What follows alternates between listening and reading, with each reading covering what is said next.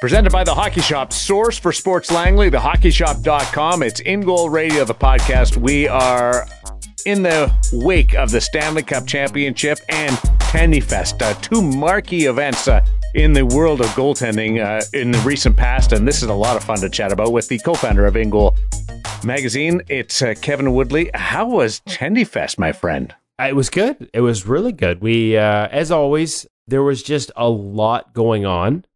So it's hard to keep up with it. We did not get out on the ice like we would have liked to. We did not get out to sort of see some of the reactions to the hundreds and hundreds, or from the hundreds and hundreds of goaltenders that showed up. Uh, I didn't see a final count, but it was the busiest Tendy Fest ever. Manufacturers, even the ones that brought like literal truckloads of gear, didn't have enough. So people had to wait a little bit, but not too much. Um, the demand was just so high. So uh, a great event what an awesome opportunity for goalies to check out gear they're considering buying. Um, our booth was busy, people stopping by, saying hello. Mostly wanted to talk to Hutch, you know, the cool guy uh, mm-hmm. amongst our duo. And then we had a, a really good Q&A with Ian Clark of the Vancouver Canucks. He came by, uh, was talking to goalies throughout the event, a little bit at our booth, a little bit over at the CCM booth. And then we did a Q&A with him that we'll share haven't decided yet whether that's going to be a video on uh, in goal premium or whether we make that a podcast episode. Maybe we do both. But just as usual, a fantastic conversation with Ian. I think I said we'd keep him for 20 or 30 minutes, and it ended up being close to an hour because the answers were just fantastic. And of course, his answers always lead to more questions. We had some audience participation on the questions as well. Um, so just yeah, just a fantastic event. Thanks to Cam and the hot and Chad at the hockey shop for making us a part of it. A great day for goaltending and the first time we've been back since the pandemic with Tendy Fest. New location. I, I will say this: as we got to sort of understand the location and how it would work, we recognize the opportunities that exist to make this a much bigger event maybe a little bit of Tendy Fest and some in goal live events, maybe even some coaches coming in to do presentations in a conference room that's attached to the rink. All kinds of possibilities for the next couple of years. The one thing I do know for sure is with Cam in charge uh, and some of the ideas that he discussed with us and some of the ideas we had, it's going to continue to get bigger and better every single season. Got Joel Hofer standing by for a Sense Arena feature interview in just a little bit. And we're also going to uh, discuss the true uh, 9X3 line uh, coming up in our uh, gear segment uh, brought to you by the Hockey Shop, source for Sports Langley, thehockeyshop.com. Was it on the uh, on ice part? Was there a flood at any point? Did was it was it that broken up the ice? I was I was wondering about that That's because really, you want to test the slide and. That's a really good question, Daren. Um, I assume they would have had to have had a flood yeah. at some point. I mean, we had goalies of all levels. Now they do have not just one uh, net at either end of the rink. They have them against the end boards as well, so goalies can you know stationary uh, shooting and just sort of feel pucks and and take shots. I would assume you would have to, but again, because we were outside and the the um the sort of ex, ex, ex exhibitors, mm-hmm. I guess that's what we were an exhibitor uh, area was all covered by tents in case it rained. It didn't, thank goodness. But we were we had a little bit of a detachment from the indoors to the outdoors, and because we were kept so busy by people stopping by our booth to talk, didn't have a chance to be on the ice or see whether there was a flood. But given the amount of goalies on two sheets of ice, even with two sheets going, I would imagine they would have had to clean that ice a couple of times. Hey, what was your feedback uh, for In Goal Radio or In Goal Magazine uh, when you talked to the people when you weren't signing autographs? There was an autograph request, so my head is uh, bigger than usual. Somebody said they would buy a hat. We had hats for sale, the In Goal hats, uh, and somebody said, "I'll buy a hat if you'll sign it." And because I'll do anything to sell merchandise, uh, I agreed to sign it and made sure Hutch took a photo of it because, like I said, huge ego pump for me.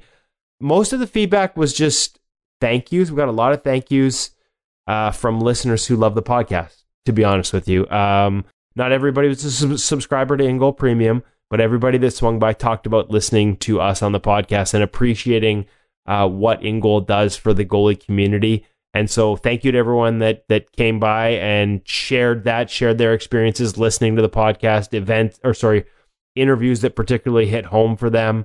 Even to those that said the podcast is great, except I talk too much, as I'm doing again today.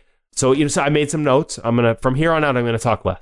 I like you talking a lot because I get to learn things from uh, the uh, Yoda uh, of the goaltending world. That's. That's what you are. You're my Yoda. Uh, as far as Tendy Fest, being able to try on different manufacturers with the different breaks, uh, that to me would be one of the marquee moments or opportunities to be able to line up these the, the different manufacturers and try their various breaks and compare those. That it would be gold for me. Well, glo- gloves, sure, glove breaks were a big one. I think the yeah. other thing is pads, right? Like we're seeing so many, you know, like if you've never had a chance to, you know, to to put a set of warrior pads on with the with the plastic slide plate. And that's something that you're like, hey, I could use a little more lateral speed, or the ice in my rink is no good, and I think that would be faster, but I'm not willing to shell out, you know, pro level investment in new pads without trying them. You could do that. What do you think of CCM's new integrated knee stack? Which you know to me is has become. It's funny we are having this discussion with a couple people. Maybe they're back to being the best knee block in pro hockey. Bauer, if you've never had a chance, like the way it slides, how those rebounds explode off the face of the pad, you know, just because it's such a unique design. There's a lot of people that keep hearing about these features and the innovation of Bauer, but because it's so different, they've maybe never even had a chance to try it or they're not willing to make that jump. Um, there were a lot of there were some. I tell you, the one item that I'm not even sure it went on the ice. It was more just to try in at the booth. It'll be out this year.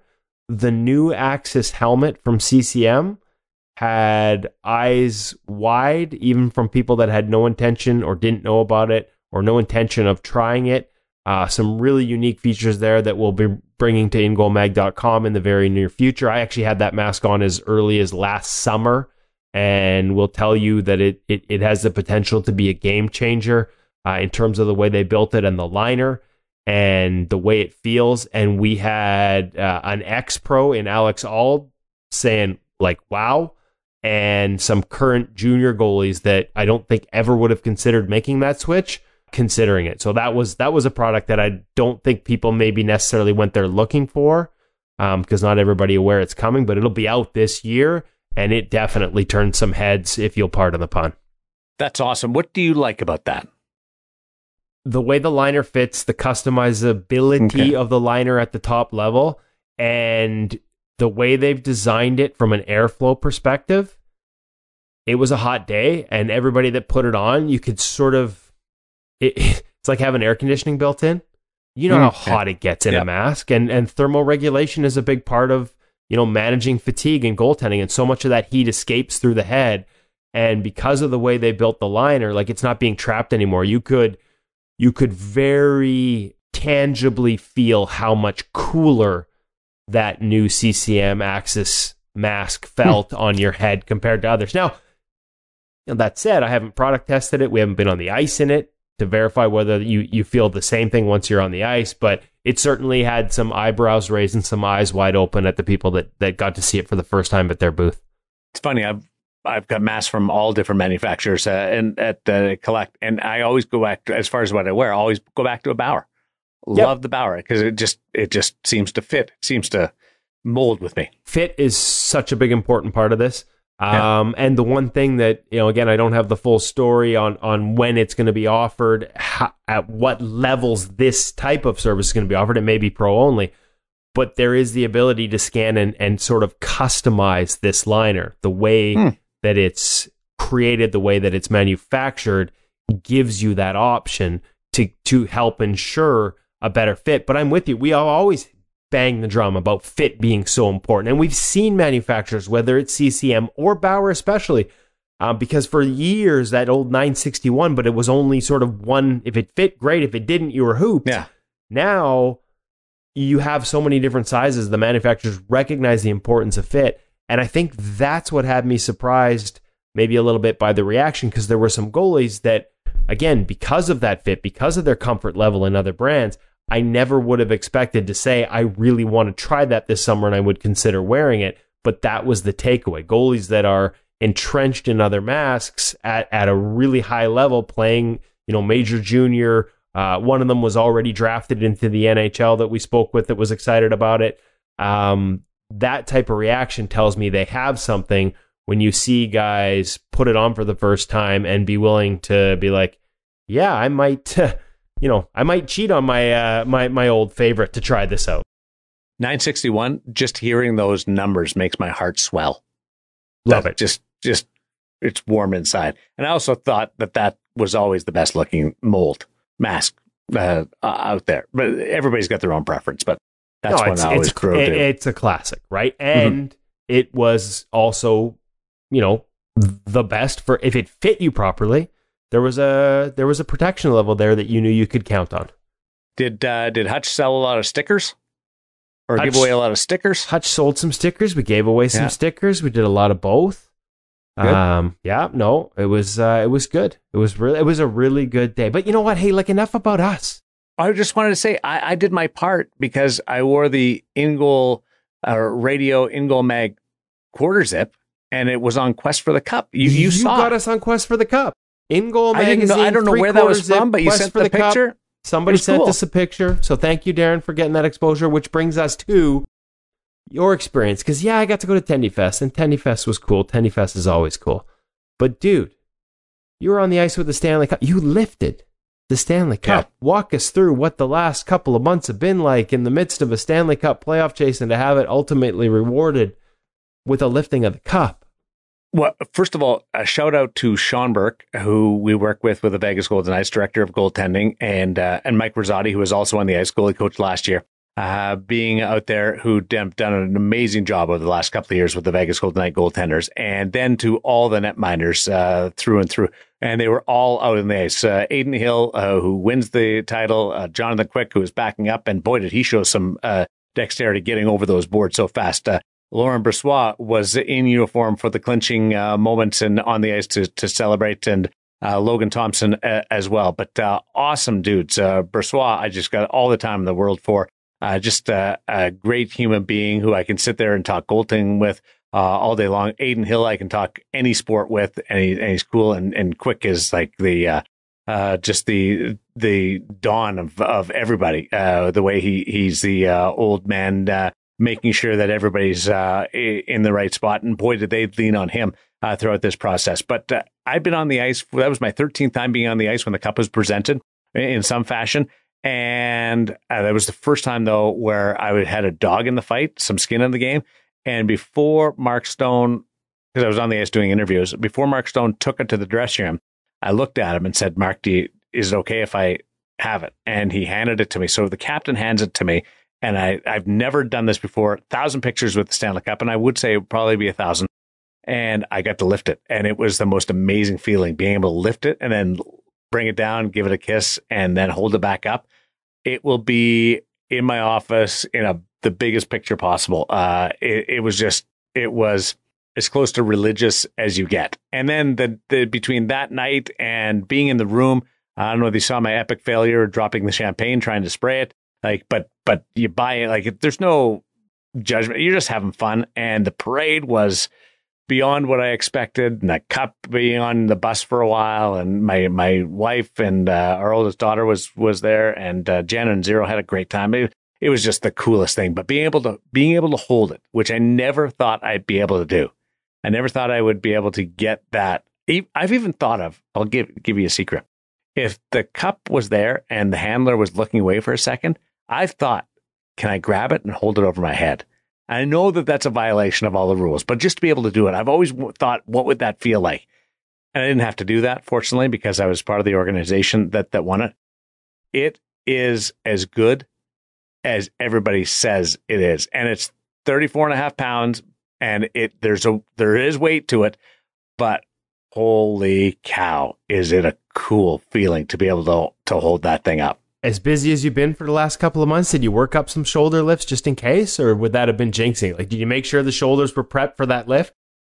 No, but I can tell you this: Sean Burke has a, a bum shoulder, and he couldn't get it all the way over, uh, uh, over his head. It, for his picture, it looks great, but there was some wonkiness there. And Berkey's our buddy, uh, and he told me uh, on the ice, like two minutes after he did it, he's like, "If nothing else, that proved to me that I need to get my shoulder done." Because I had trouble at the, the the ultimate moment getting that that that that Stanley Cup uh, lifted over my head was uh, was was a bit of a challenge. Sean hasn't won it before.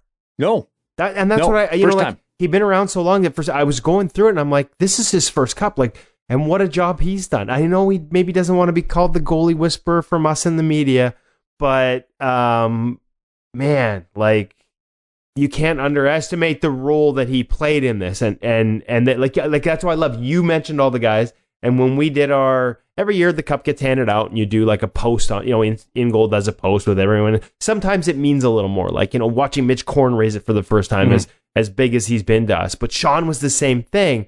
And then you you know then you start going through the list and we made sure because I know Mike Rosati played a role in that right? Like even Fred Fred Brathwaite, you know, like yeah. keeping guys sharp. Oh, yeah, Freddie was out with there. LB. Big hug with Freddie. Yeah, make sure we had that in there in our post. There was just you got the sense that this was the goalie union is strong within that organization. It's not just one or two people; it's everybody that contributed this, and that's not just because they went so deep in the depth chart. Jiri Patera got time mm-hmm. in the National Hockey League this year. Make sure we include him.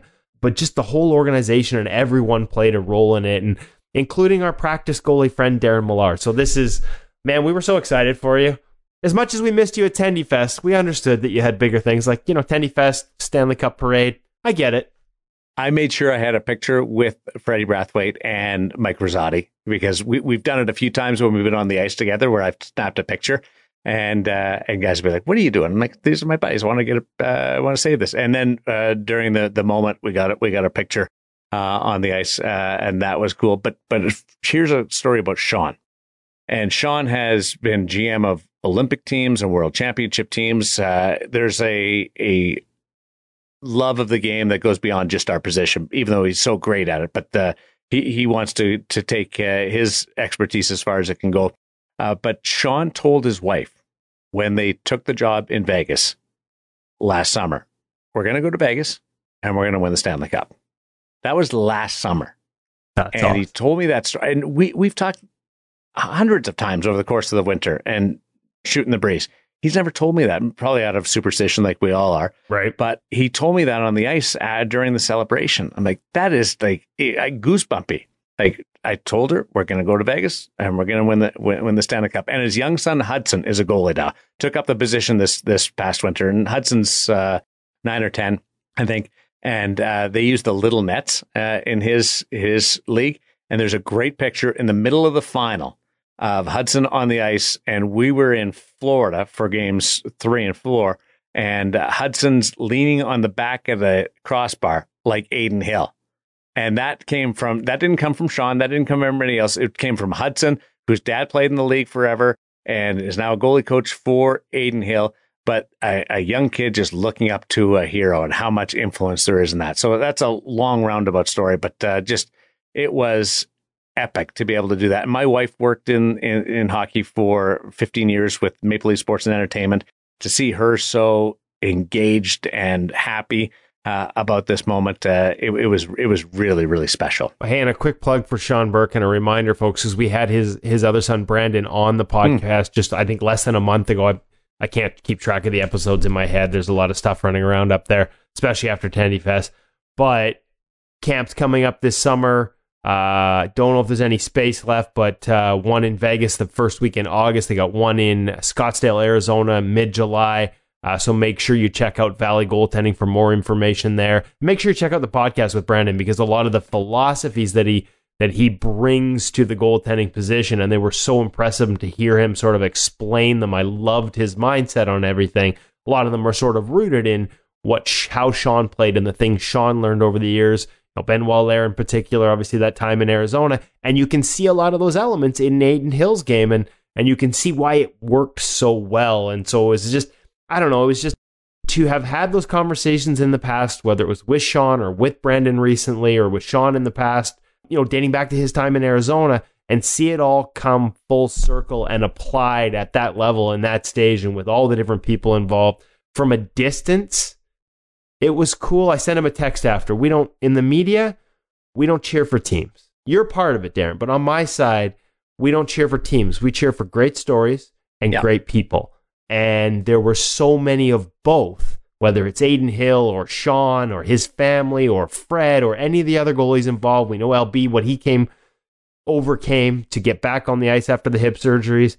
Like there were so many great stories and great people involved in this Stanley Cup, and I put you at the top of that list too. So getting to see you celebrate again, buddy, was we live vicariously through you, and uh, I can't wait to see more pictures uh, moving forward too as as the summer progresses. I need to see some parade photos.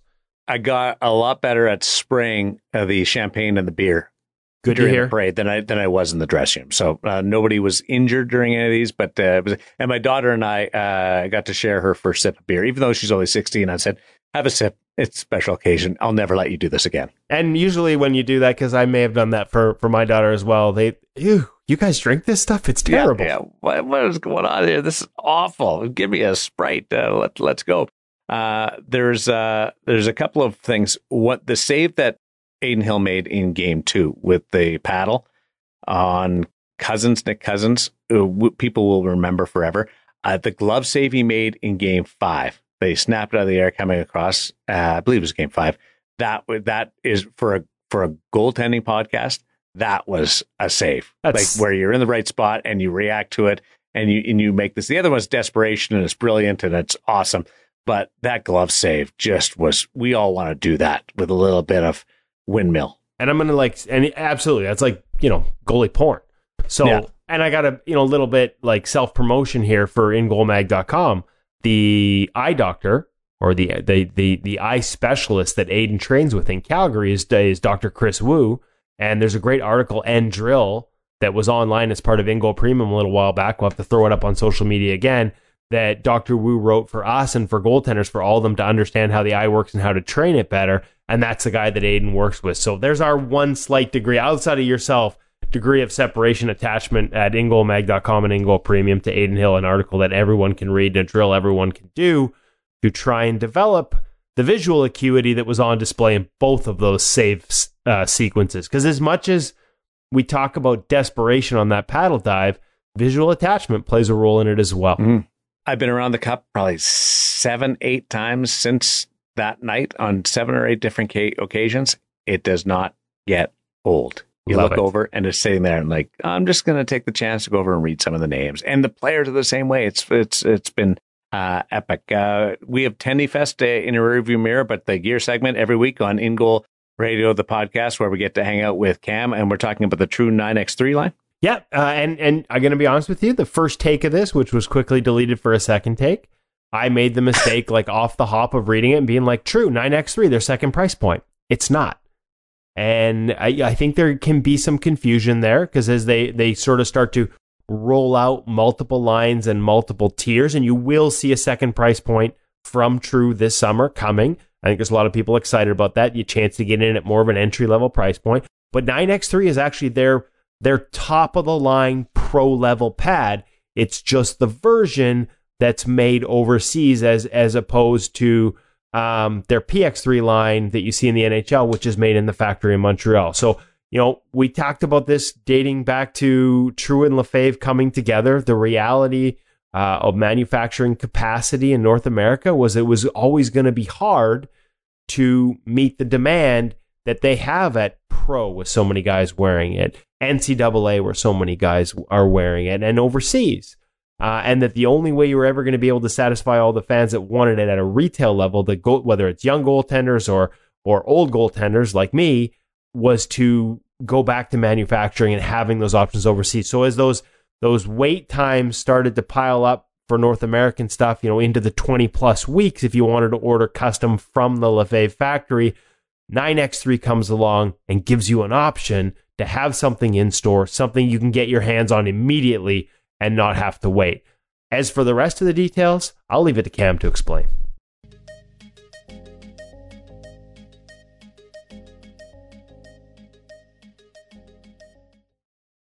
Welcome back to the Hockey Shop Source for Sports. We're in the goalie utopia section here amidst 34,000 square feet of hockey amazingness. Cam's got his own section here, which is just like awesome. Full of goalie full of goalie. Also yes. amazing. Um, best place to go if you need goalie equipment, including we've got new stuff arriving. It seems like almost daily. Uh, we did the Catalyst PX3 how yep. many months ago? Like this is a while ago.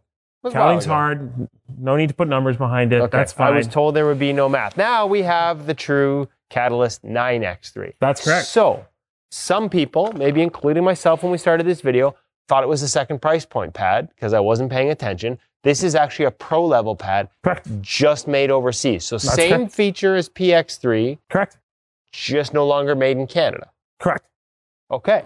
So, walk me through those features. So, essentially, what you're saying is we could go back to the PX3 review and say, it this. yeah, you you really can. Hey, there we go. Roll the credits. 604 589 8299 1 800 567 7790. Because it is the same pad, no? Yes. Okay, okay. Yes. So I'm just, honestly, I was confused. And, and honestly, when I th- saw the promos for it, my brain thought second price point pad, and that's my fault. Again, this is all new for True. Correct. I mean, new except we've seen this before, but Right. it, but this is all new for True. Correct. So walk me through. Let's review it. Let's go back. Let's go over the features Yeah. of this 9X3 pad, pro level pad, Correct. but not if you're ordering custom. That would be a PX3. That would be a PX3. And the reason why this stuff exists and why it's about right now is, as kind of expected, that custom wait time has creeped up again. We are rolling into the season where we need that rea- new gear. hey, and it's That's not a criticism. It's the realities of having a product that is in demand to that degree Correct. at the pro and American Hockey League and pro, you know, like all the different levels. So there's limited capacity. So they So needed the ability to Yes. build something to service the rest of us. Exactly. Exactly. There we go. So what we are finding is a pad that's now featuring the exact same materials, exact same foams, exact same construction. It's just we are assembled offshore.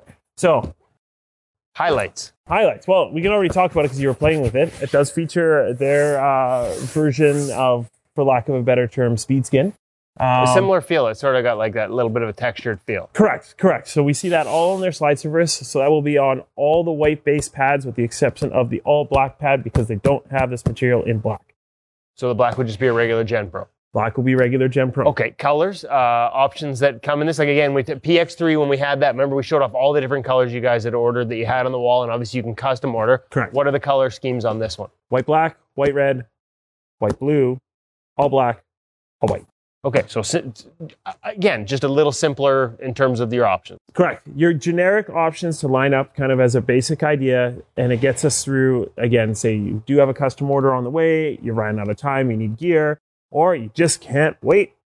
This is giving you options off the wall. So, features all of the same things that we would find on what would have been a stock um, PX3. Right. So, same style of knee cradle with that removable outer knee flap.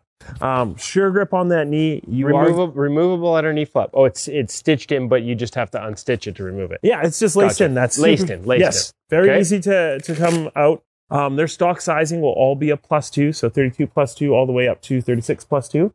Um, elastic knee strap, but you still get that nylon down on the bottom. Really like this. I think this is a really good idea. I love I love nylon. We've talked about having a fixed sort of end point, whereas Correct. elastic can keep going. You can slide off the knee stack even when you double it up, as most companies do, including True in terms of a double thick elastic. I do love the idea of a thinner, and because it's thinner, it's less likely to gather behind your knee. Correct. Uh, I love the idea of the fixed endpoint. And again, much like the ela- the elastic one, you can either go to the knee or down to the calf. To double up, remove it, change it, do whatever you want. You still have that adjustability here. So Is the length the length of it is adjustable by just opening up the inside of the knee stack. exactly how he's it through a doing little bit. right there, folks. So Love it. The goal here is to cover as many bases of the generic specs as possible. So the ability for you at home to dial in, you know, exactly how you want to wear that pad. So options are great. So moving Fast rotation system on the inside, which has been very popular. Uh, obviously developed by the Lefebvres. Um, debuted on their sort of their Lefebvre branded pad, I believe, and has been carried over to the True line as sort of a, a true exclusive. correct. So you get that great connection point actually inside. Shin nice and tight up against the pad if you would like. You can loosen off a little bit if you want it to be a little bit more rotation. Um, great overall feel. Again, that adjustability level is there. So again, that's something that we see carry over. Featuring now the bottom of the pad, the actual boot of the pad itself. Still that flat tabletop boot design comboed with that pro uh, laces, that hybrid system. So still very flexible in the boot area, stiff up in that upper thigh.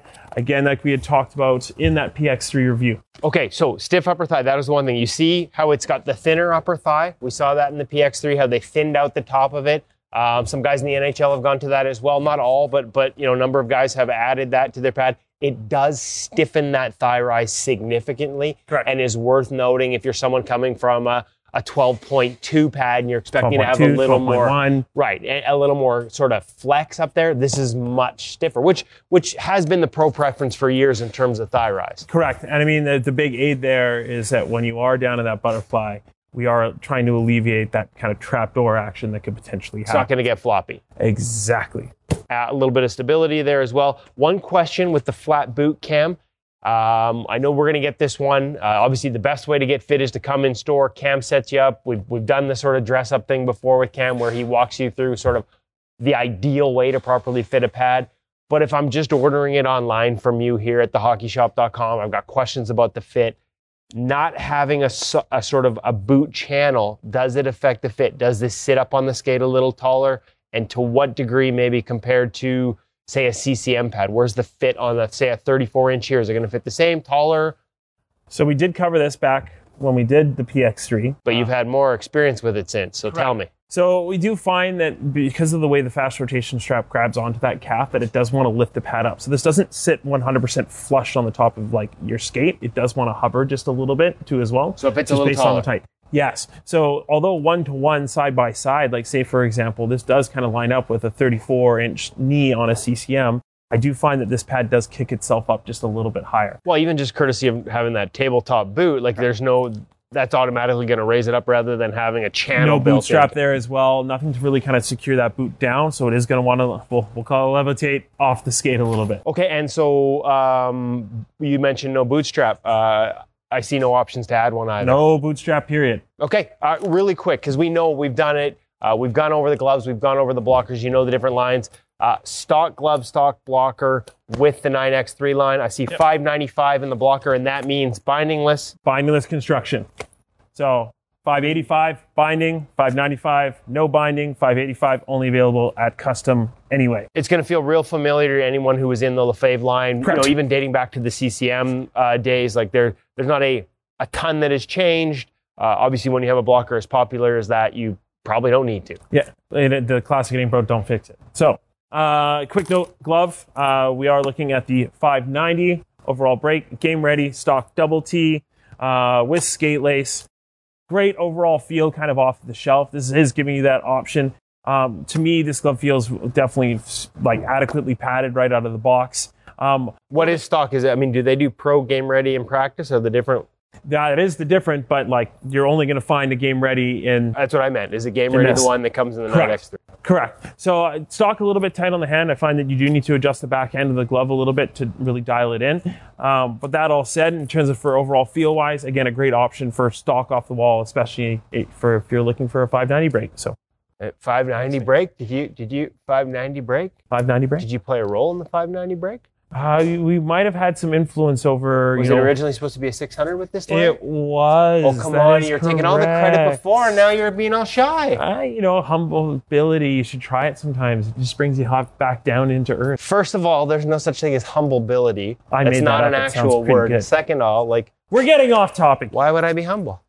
Why would I be humble? Ladies and gentlemen, Kevin kidding. Woodley. I'm kidding. I'm kidding, folks. I kid. 604 589 8299 or 1 800 567 7790. You do have any questions about this line, um, potentially about getting fitted or what you need specifically, you can give myself or my team a call. You can also check them out at thehockeyshop.com. Um, this is something uh, that you will see at Tendy Fest here too as well. So I believe this might be one of our last videos before the actual event itself. Well, let's hope. I guess it's now going to be one of our last videos before it was supposed to run after Tendy Fest. Good job, Cam. Future.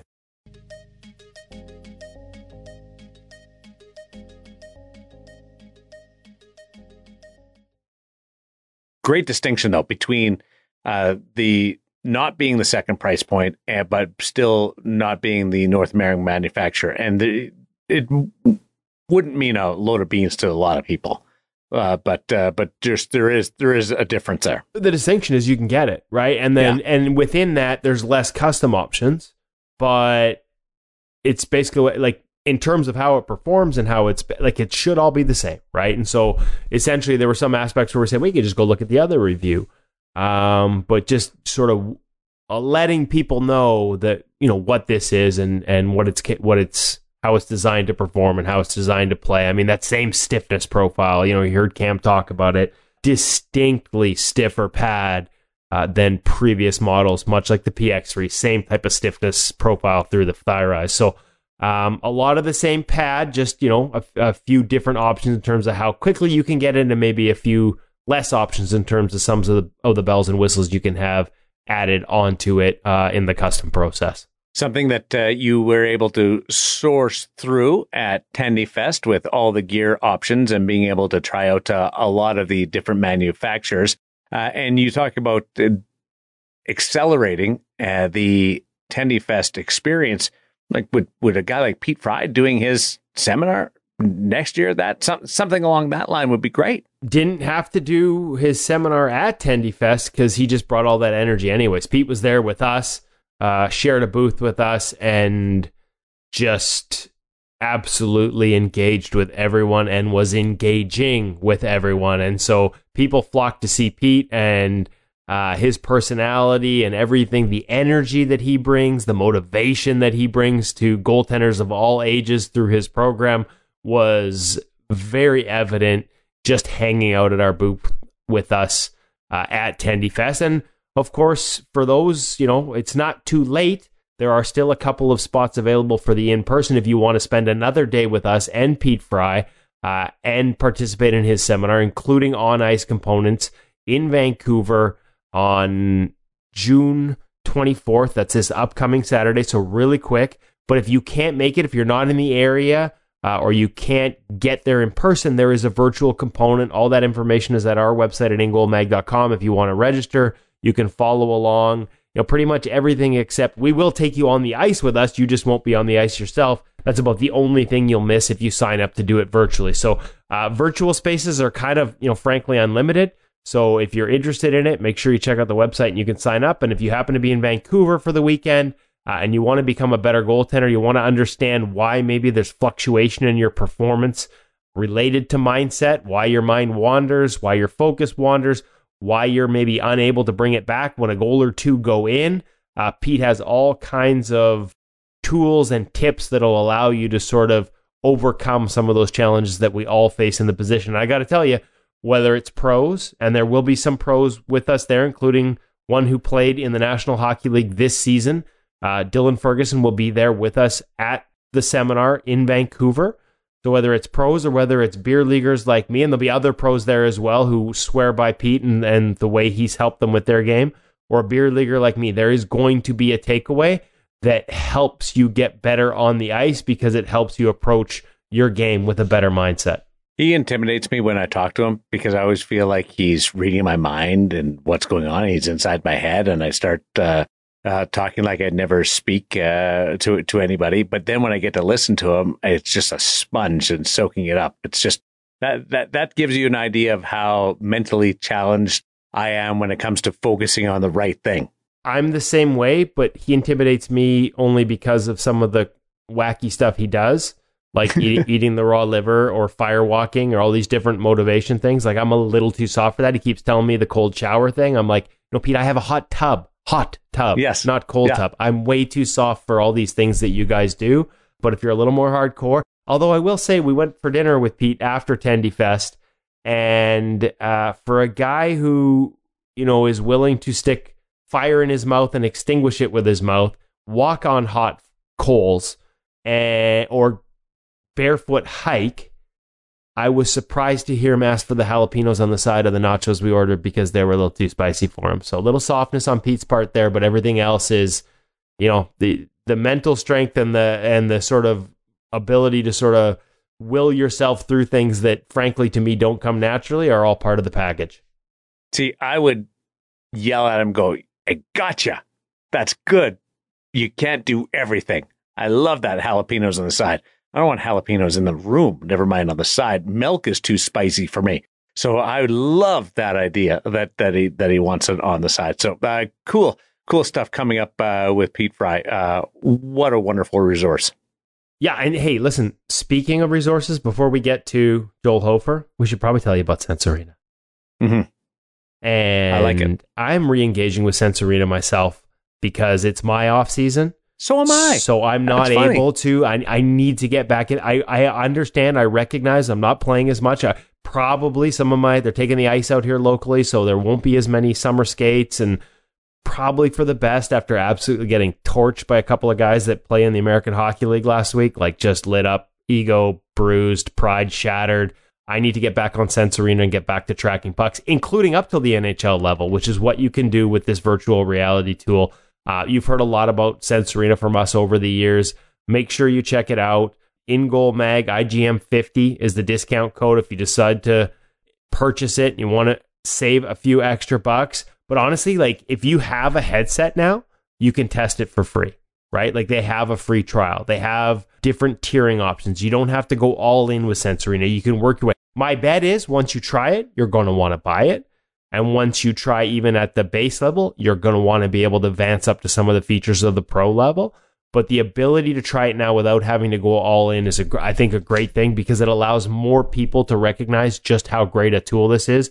We saw a lot of it at Tendy Fest, people asking us questions about Sense Arena. And I think, you know, it surprised them a little bit to hear just how realistic the Sense Arena experience is. To hear guys like Devon Levi, um, you know, who played with our featured guest, Joel Hofer, at the World Championships year, to hear him talk about how he uses it, you know, even on a game day preparation basis.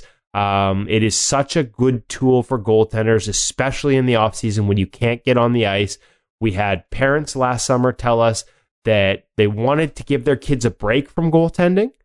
They felt like maybe 365 was too much. They wanted them to maybe do other sports in the summer, something we hear a lot about. Uh, physical literacy and athlete development, especially at young ages. You don't have to be a goaltender full time. And they felt like having Sense Arena as a, even a once a week tool, although their kids wanted to be on it more than that, but even having it as a once a week training tool, when they got back onto the ice for tryouts in the fall, they noticed an improvement in the way their child was able to track pucks and how good their hands were from using Sense Arena all summer. And yet the wear and tear on the body was less because they weren't in camps all summer. And the love of the game came back quicker because they weren't sort of immersed in it constantly doing camps every week all summer. It allowed them to take a step away from the game without losing their edge. And in fact, in many cases, the parents told us that their kids came back better because of all those reasons, and Sense Arena being the primary one. I did the exercise where you don't try to stop the puck; you just watch the release. And I, I did that exercise the other day in in, in a real, game too. Yeah. I'm, I'm right there with you, buddy. Uh, I- I'm going to tell you a story after Joel Hofer. Uh, uh, something I'm not very proud of, but it just got to me, and I had to do it. Uh, but but I will admit that it was wrong. But I'd probably do it again. Uh, anyway, I, I did the the exercise where you just watch the release and you don't try. And, it was really a neat and something you could never do in a regular ice time.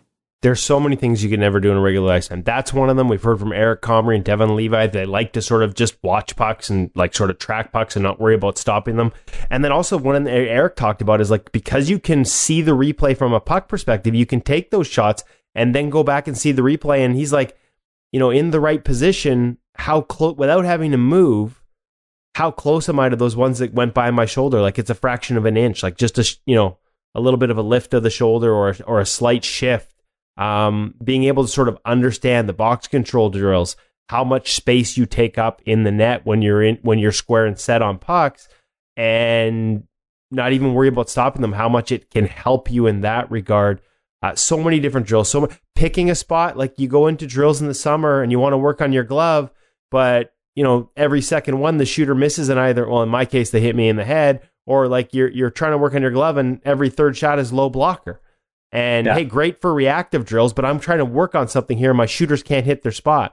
Well, you can do the same type of thing in Sense Arena where you tell them where to shoot and you can work on the mechanics of that particular save selection. And guess what? Their shooters don't miss. Awesome. It's it's amazing, and I encourage everybody if you haven't tried it, uh, give it a shot and send us your reaction to how your experiences with Sense Arena. Love to hear uh, some of the feedback uh, on your side of it. Uh, Joel Hofer coming up in the Sense Arena feature interview. Set it up for us. Well, you know, Hutch wasn't with us this week. He's on special assignment up in the interior, but he did lead our feature interview with Joel Hofer. And I got to be honest with you, I think the introduction that he does is so perfect that we don't even need to hear from me because he lays out everything. Third year pro, the season he's having, got a world championship gold medal right now after winning that with Canada overseas. I think we just turn it over to Hutch and let him set this up. Hutch.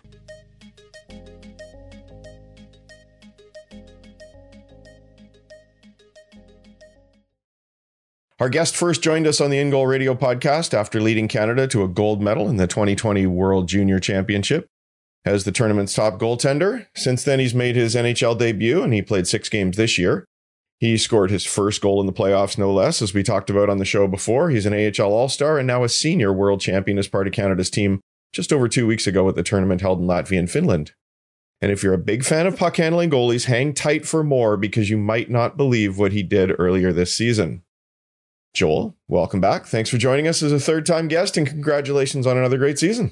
Yep, thanks, Hutch. It's, uh, it's good to be back. What's the summer look like for you? I understand you haven't moved into your old room at home in Winnipeg. No, yeah, I uh, got, in, got into a new spot this year, so uh, it's been pretty hectic. Uh, you know, moving into here and getting furniture all all figured out, but uh, yeah, it's been good so far. And then um, got back into the gym this week, so that's been good. And um, probably end up taking a month or so off of uh, off the ice there. So um, yeah, kind of rest up the body off the ice, and then uh, yeah, should be good to go in July. I guess everything, even still, while you've established yourself as a pro, everything's sort of new. Just every year something's just a little bit different that you have to learn learn as you're growing up as a goaltender and as a person.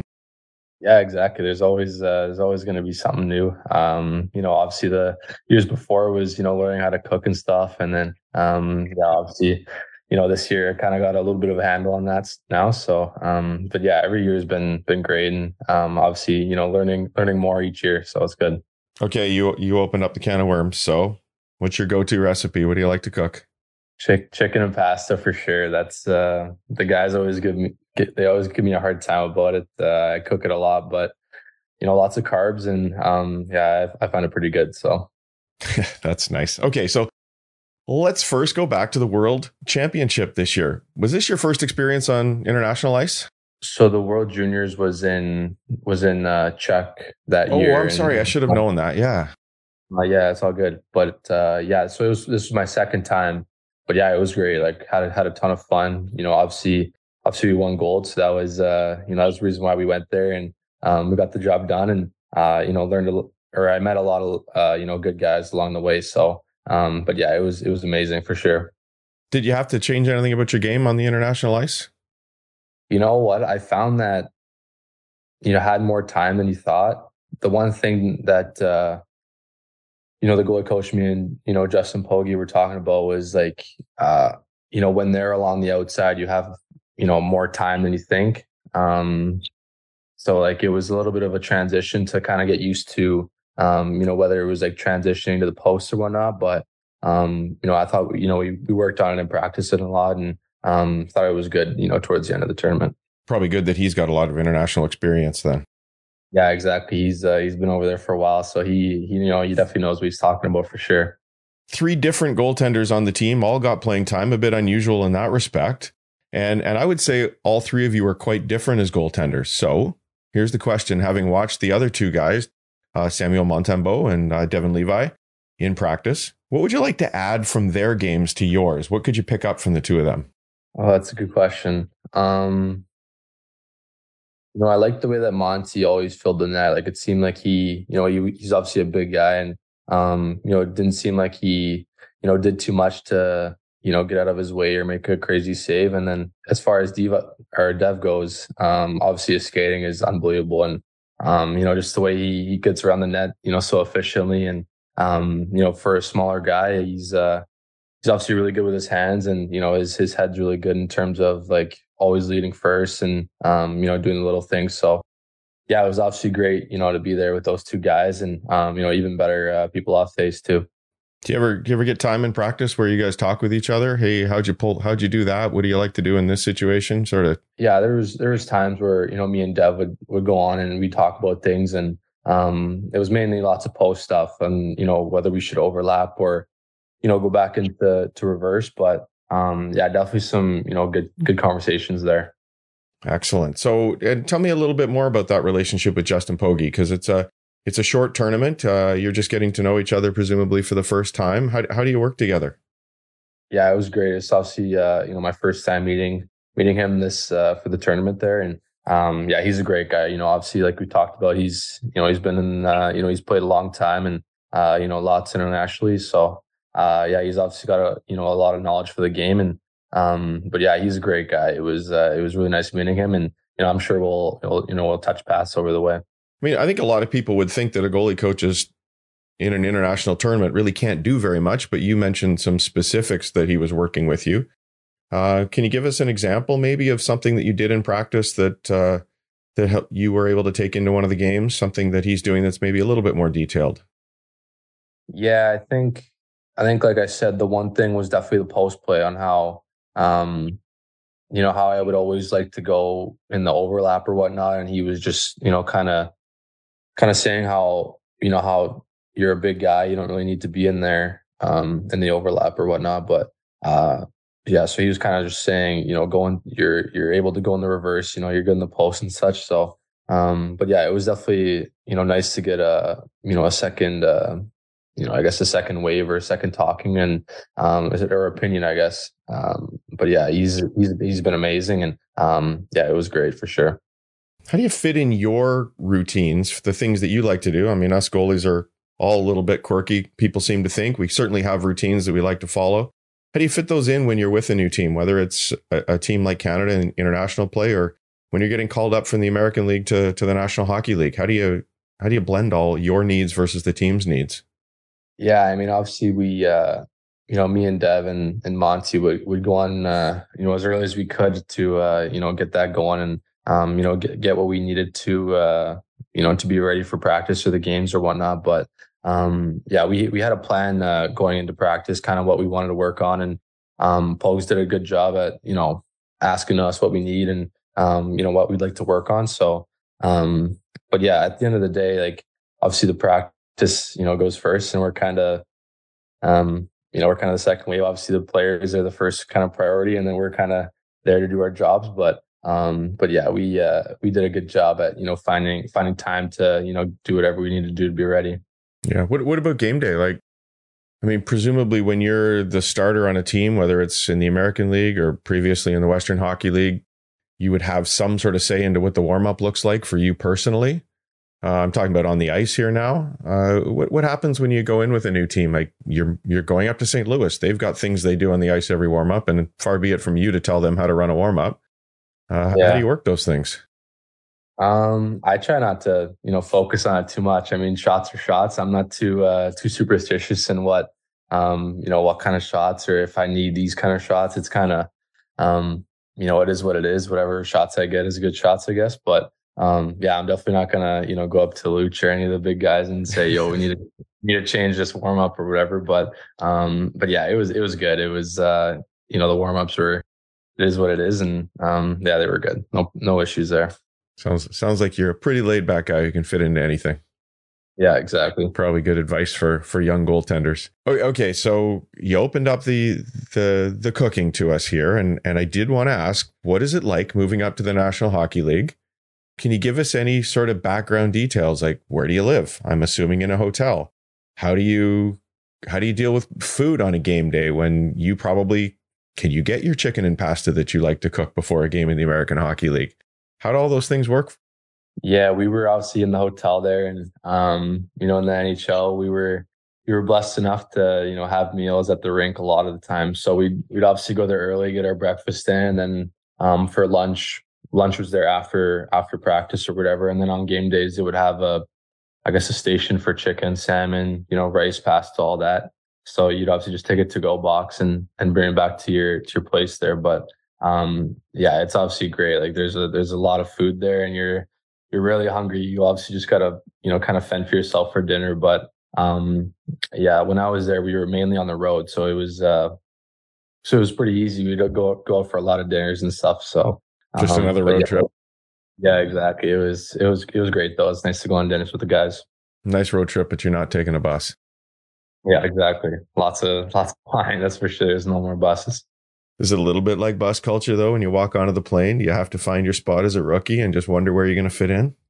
Yeah, for sure. I kind of just uh, kind of just ask around like where's an open seat and um yeah there's usually an open seat those, planes are pretty big so um but yeah definitely not not definitely not going on the card table that's for sure okay uh you signed your first uh one-way contract this year re-signed as a, a two-year deal congratulations um but you still have to earn your spot in the lineup this year don't you i think everybody's expecting you to be in st louis but what's your mindset going into camp yeah, like you said, I, I got to earn it. Um, you know, I'm look, go, looking to, you know, go in there and, um, you know, prove myself and, you know, show that I am ready. And, um, but yeah, it should be a good year. I'm going to, you know, treat this, uh, treat this year like, you know, like every other, just go in there and, you know, try to do my best. And, um, you know, obviously just try to stop as many pucks as I can. So, um, yeah, it's obviously, you know, going to be pretty exciting and, um, definitely looking forward to it.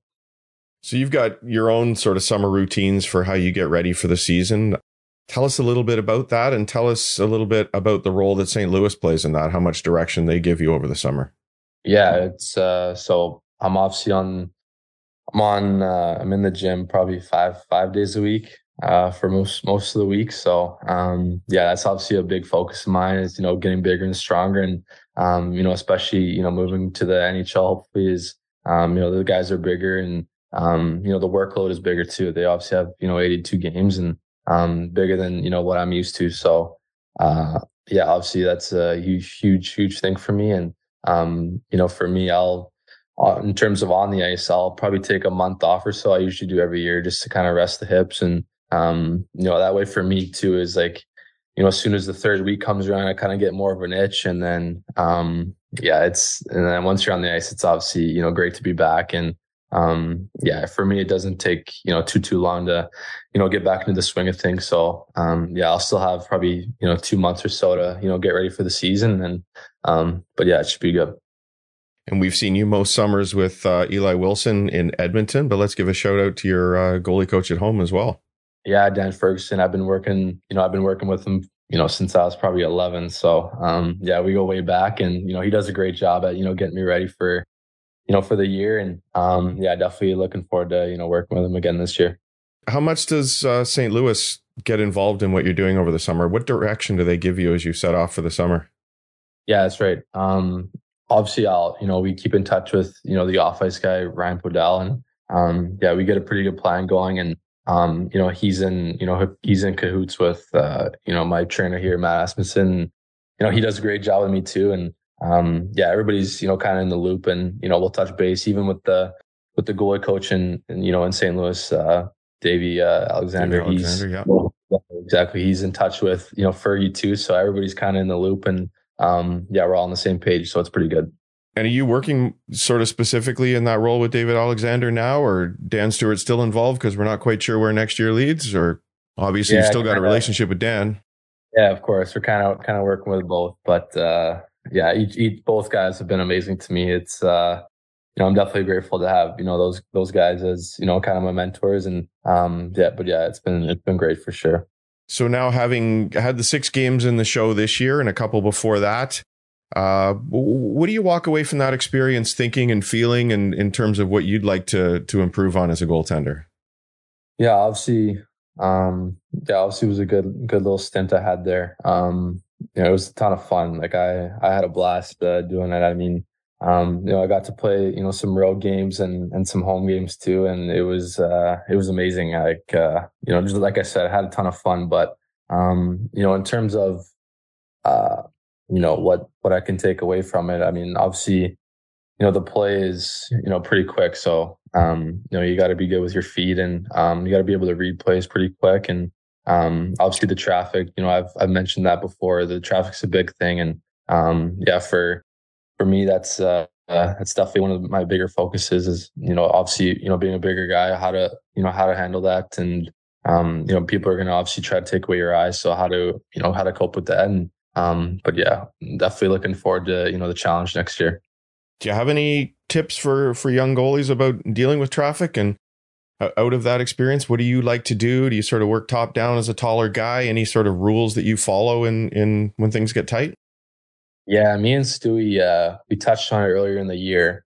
Um, you know, I found that you know being a bigger guy, I would just always try to look over, mm-hmm. um, and then it would be like whenever shots would come, I would just uh, I don't know, like my eyes or like my eyes weren't set or I guess my my head level was like too above and it was harder to track pucks that way. So I would try, you know, working lower um, and try and see guys more low. And for, you know, I found that uh, I found that it helped for me actually a lot. Um, and then it's like let's say it was like a shot where I tracked late or whatnot, I'm already in like a stance or a position to make a save. So I found it easier that way. But um, you know, obviously trying to find a good mix, um, you know, between high and low and not trying to you know, be static and do the same thing all over the time, trying to, you know, just make reads and, um, you know, do whatever I can to make the save, obviously. So you've mentioned making reads a couple of times now. Uh, what, what can you do to help your ability to read the game?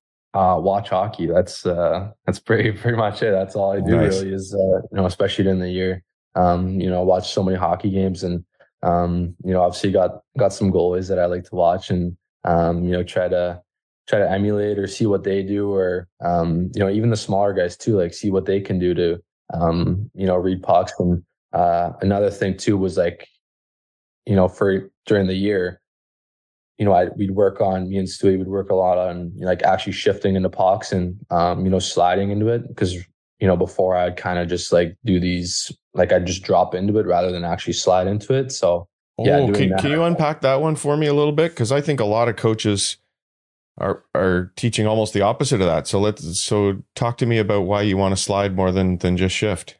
Well, it's mainly for like so like if I'm reading if I'm reading a shot on the far side, I guess I'll be looking over here and then I obviously know it's not coming in this side and I have a decent amount of ways to go to the other side. Like if I were to just drop into it, then I would okay. obviously be late.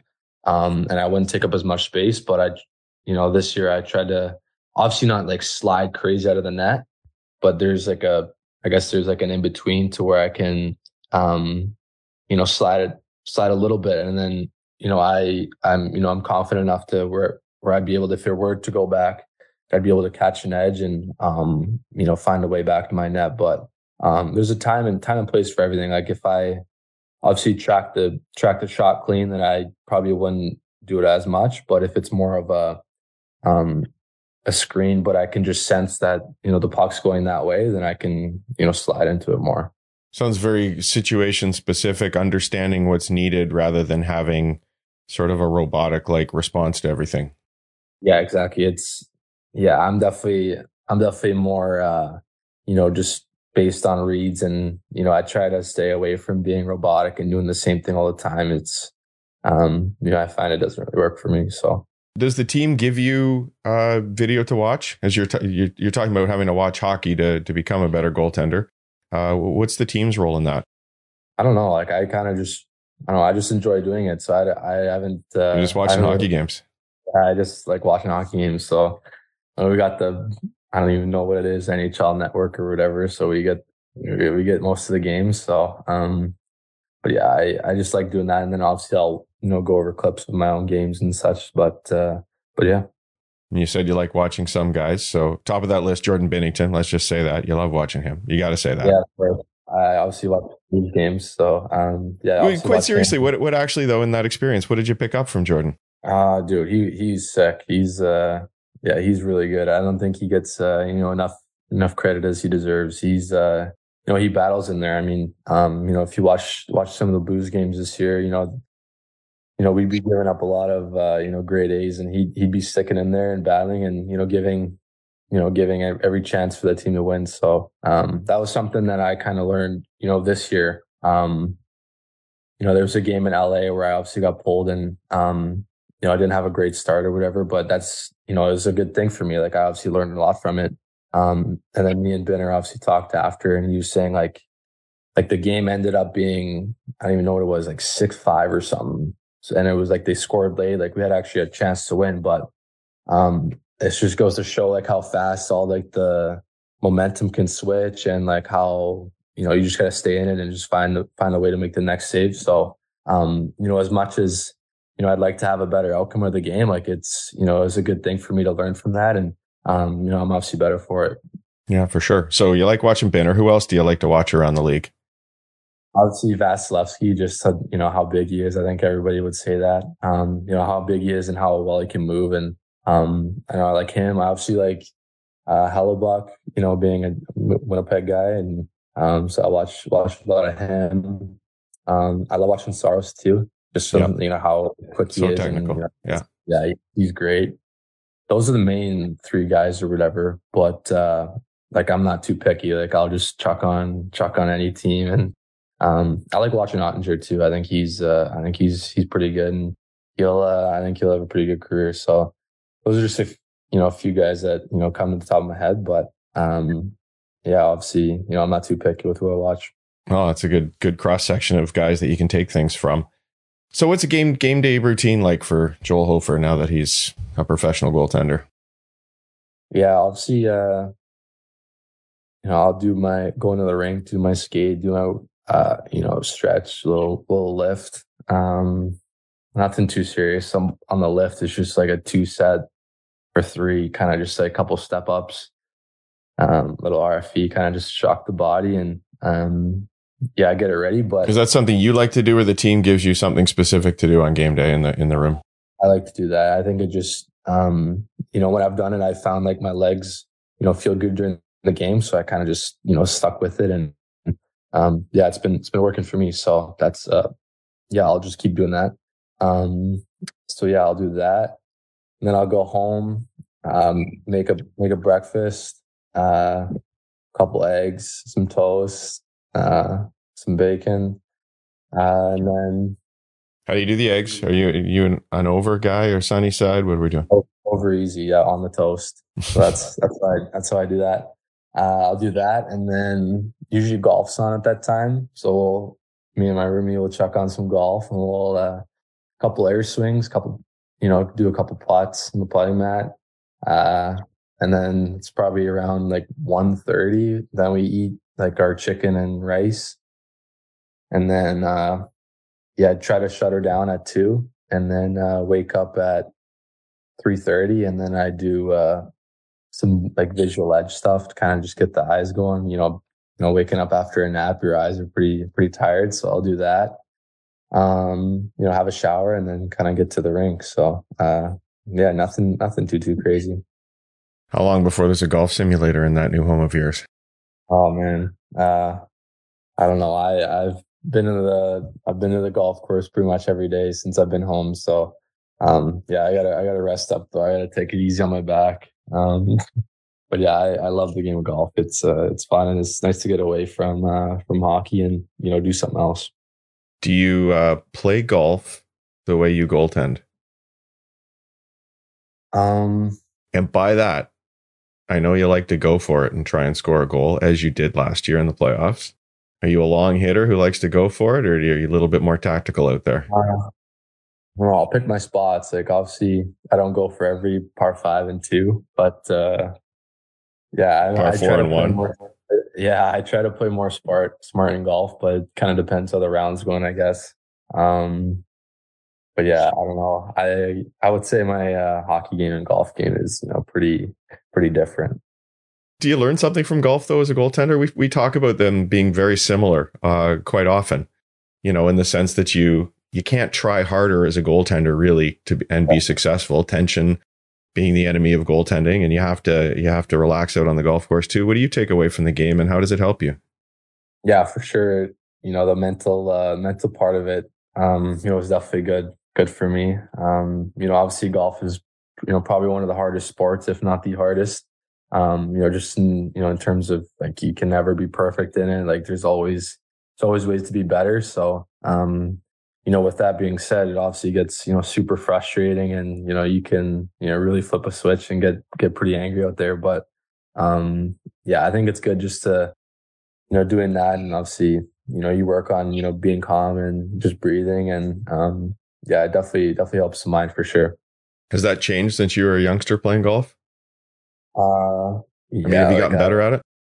I, I think I've gotten better at it. Like I'd get pretty pretty choked. Um, but it's like at the end of the day, like it's not my job to play golf, right? Like I'm just out there to have fun. And um, you know, if you're playing for money, obviously you're gonna get a little little upset. But yeah, obviously this year this year me and my me and my partner have done pretty well. So we uh haven't haven't lost yet this year. So um yeah, we've had a good start this year, but um I'm sure there's there's tough times ahead. Right on. Well, I hope we can uh, maybe see that golf game again uh, this summer at some point. Let's. Um, I sort of teased it in the beginning. We got a text message from your goalie coach Dan Stewart during the game, as you did something this year, uh, trying to score that I have a feeling probably has never been done before. So, can you walk us through what happened? Yeah, we uh we were playing Laval.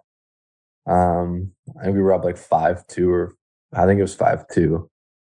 I don't know how much time was left, maybe like three minutes, four minutes or whatever. And I don't know, I guess they were trying to go for it. Um so yeah, they dumped it in. Obviously I was gonna send it and sent it and hit the hit the left post and then ended up being icing, whatever, and then they ended up dumping again a short time later. And then it hit like the side of the net. And then, I mean, they still had their net pulled or whatever. So it was still icing. Uh, and then they tried it again.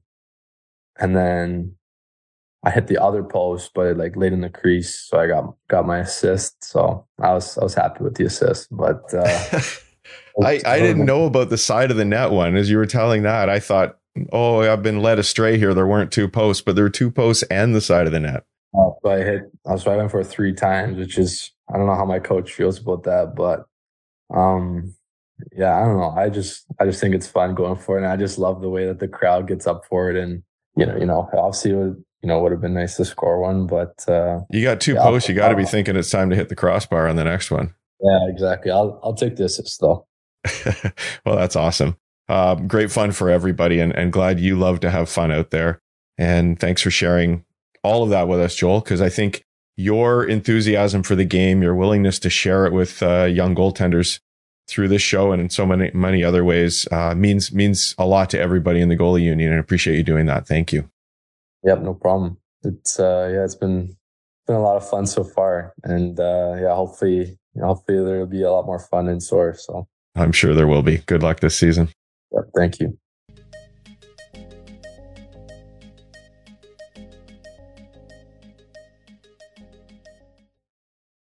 Some hidden gems there.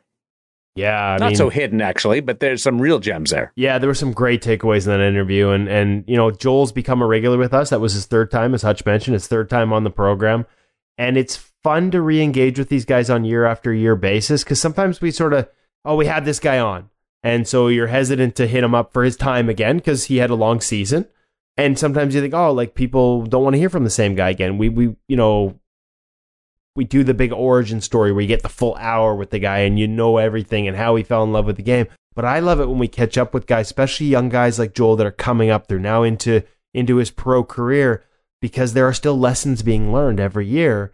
And you know, I think that there's great takeaways that are new every year. And one of them to me, and I'm again going to selfishly tie this back to ingoalmag.com, but listening to him talk about the importance of watching hockey and watching other goaltenders. And I think amidst a lot of the the conversations about you know quote unquote goalie school goalies and goalies maybe getting a little too technical and losing some of the instinct some of the read components of the game that that they need to separate themselves at higher levels as they get older and the shooters get better. One of the things i hear about from a lot of goalie coaches right up to the national hockey league level is a lot of kids don't watch enough hockey. And so, you know, Mitch Korn talks about goaltending not being a game of shots, but a game of patterns, and how watching those patterns unfold, even if you're watching it, you know, not from the crease, but on TV and another goalie, is such an important part of learning to connect those patterns yourself. And I think, you know, hey, listen, as much as I would like to tell every kid to go watch a ton of hockey, it also happens to be June 19th. Daren's already lifted the Stanley Cup. There's no hockey to watch now until September or October. So rather than watching hours and hours, why not just watch short five minute videos of NHL goalies watching themselves and explaining to you why they're making the reads they are, what they're seeing, why they're reacting in a certain way, whether it's their depth, uh, their post play integration decisions, their save selections. And, you know, for all the goalie coaches that tell us kids don't watch enough hockey, a lot of them also tell us that a great solution is our pro reads at ingoalmag.com. The chance to sit down and break down video with NHL goalies. There's over 170 of them up. Uh, new ones coming out every week.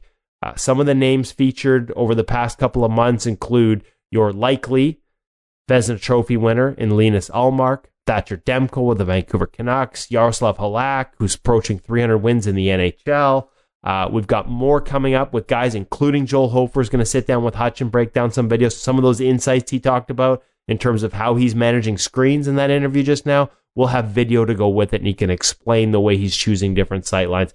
There is so many great takeaways, not just from that interview, but from all our pro reads that sort of feed into that mindset of watch more hockey. Uh, if you're a young goalie and you don't want to spend hours, you can just do it a couple minutes at a time uh, through ingoalmag.com. It was one of the big talking points at Tendy Fest with the parents that were coming by is, you know, for all the things we offer, tips, drills, um, even gear segments, the one that's actually going to help your young goalie become better more perhaps than anything else is Pro Reads. And there's a new one up every week. And if you're a new subscriber and you subscribe for a year, you can access our full archives, which means you've got almost three years worth of those weekly Pro Reads sitting there names like Carey Price, Braden Holtby, Frederik Andersen, like some of the best goalies in the game, sitting down, watching video with us and dissecting their decision making process so that when it comes time for your young goalie or you, even at the beer league level, to make reads, yeah, maybe it's not Ovi on a one timer you got to get across on, but a lot of the principles are the same and it will help you become a better goaltender at every level. And if you're a goalie coach or maybe just an assistant coach in your team without a full time goalie coach, watch these pro reads or sit down with your goaltender and watch these pro reads and be able to work along. Or if you're just a, a men's league goaltender, rec league goaltender, uh, uh, playing in your uh, women's league, watch these pro reads and make yourself better. And if you're a fan of the game, it's not even any type of real push to get involved in that because it's so much fun. Yeah, and that's it's funny because one of the things that's sort of come up as we go, we're we're sort of working on subscriptions and and checking our our existing subscribers and you know how do we grow in goal because that's always a bit of a challenge. Um, as much as we think every goalie should subscribe, they don't yet. So what are you waiting for? Man, the number of other pro goalie coaches and professional goalies that subscribe to it, um, the feedback we get from pros in Europe that use the resources of ingoalmag.com to try and get better. If it works for that, if the guys playing pro see the value in this, yeah. then I think every young goalie can see the value in it too. If you're serious about the position, you're serious about getting better at it. It's about the the price of a sharpening card. 50 bucks Canadian a year, which is what like like two cups of coffee, 35 bucks in the states with the exchange. Um, it's an absolute no-brainer. So many goalie coaches tell us that and so I'm being a bit of a shill today. But uh, to sort of have that reinforced by the people that were subscribers at Tendy Fest, and then to see the eyes light up when when people that listen to the podcast but didn't fully understand in goal premium and what it offers, and, and, then are subscribing now for the first time after those conversations, uh, I'm gonna I'm gonna shill it. I'm gonna plug it because I think it brings a lot of value to the goalie world. And, and so does Pete Fry. Uh, here's my Pete Fry moment that proves that I need him. Well, there's been a lot of them over the years, both professionally, personally, and in hockey. Why I need Pete Fry. But uh, a couple of weeks ago, we were playing in our men's league in the middle of the playoffs, uh, where it was off night on a Thursday night league, and I get hit in the head, new mask, hit in the head four times, and I'm like a little frustrated with that. And then we start losing control of the game, a little frustrated with that. And a guy comes down and he does a dipsy doodle and like 16 moves, and he's uh, through the legs and all this kind of stuff. He doesn't score, uh, mainly because like I was six moves behind and and accidentally got in the way of it. But ticked me off. And the next time he comes down, he comes down the uh, left side and he cuts toward the middle, and I just did a diving poke check and got him. And I'm not proud of it. I got a penalty for it. He was okay, so it's all fine. I'm not proud of it, and that's why I need Pete Fry. But boy, did it feel good uh, in the moment. And I wouldn't have done it had he not come down and done the 15 dipsy doodles uh, through the legs and all that kind of stuff. And I, am I know what you're trying to do, buddy. But man, oh man, there's a time and a place. Yeah, no, been there, done that. Had one of my, I needed Pete Fry when I was getting lit up at that skate that I talked about earlier in the show. Just lost all my focus, got frustrated, got mad. But it usually means we're not. And yeah, throwing out the odd. I, I, I will say, those skates, I don't like to do that because the guy coming down might have a professional career that he's got to worry about. And heaven Yeah. forbid he slips on the poke check and goes full speed into the boards. It actually happened to a guy here in White Rock who thought Ooh. I was in net. Colton Gillies thought I was the goalie that it did it to him because the guy wore Oh. similar equipment and we had to sort of have a hey man it wasn't me. I wouldn't Yeah. do, do that moment because he did get hurt on the eve of a KHL training camp. So there is a little hesitation to to be too aggressive with the poke checks. But man as soon as we're thinking about those things Daren you know what we're not doing? We're not thinking about stopping the puck. Exactly. and there are some great ways to maintain your focus, not get as snaptastic as I was at my last skate, and actually stop more pucks rather than just being an absolute snap show like I was. And and like Daren says he maybe was recently. Yeah. And the guy, same guy scored in the power play, so he got revenge. Pete Fry will help us get better between the years, Daren. He can help you get better between the years. June 24th. If you're in Vancouver, there's still spots for the in person. Very few, but there's still a few on June 24th. And if not, make sure you join us virtually. Uh, it's it it costs less, and if you're an InGoal member, uh, there's an even bigger discount for you. So make sure you check it out at ingoalmag.com and join us for a mindset seminar. Don't be a snap show like me and Daren. It's the circle of goaltending. All goes around, and it all revolves around In Goal Radio, the podcast, uh, In Goal Mag. Hey, great uh, catching up with you. Uh, thanks for being patient with me the last uh, two months. You guys are awesome, and I can't wait to uh, share even more about this journey and uh, hear more about TendyFest. I look forward to it and congratulations again, Daren. Believe me, we knew you, you know, normally we're pretty hard assed here, you know, ruthless in terms of demands on your time, but we figured you had bigger things going on. I'll send you uh, the, the picture. Uh, trust me on that. Uh, it's In Goal Radio, the podcast. Uh, thanks to Joel Hofer. Thanks to Cam over at the Hockey Shop, thehockeyshop.com, source for sports, Langley. And thank you to you for listening to In Goal Radio, the podcast.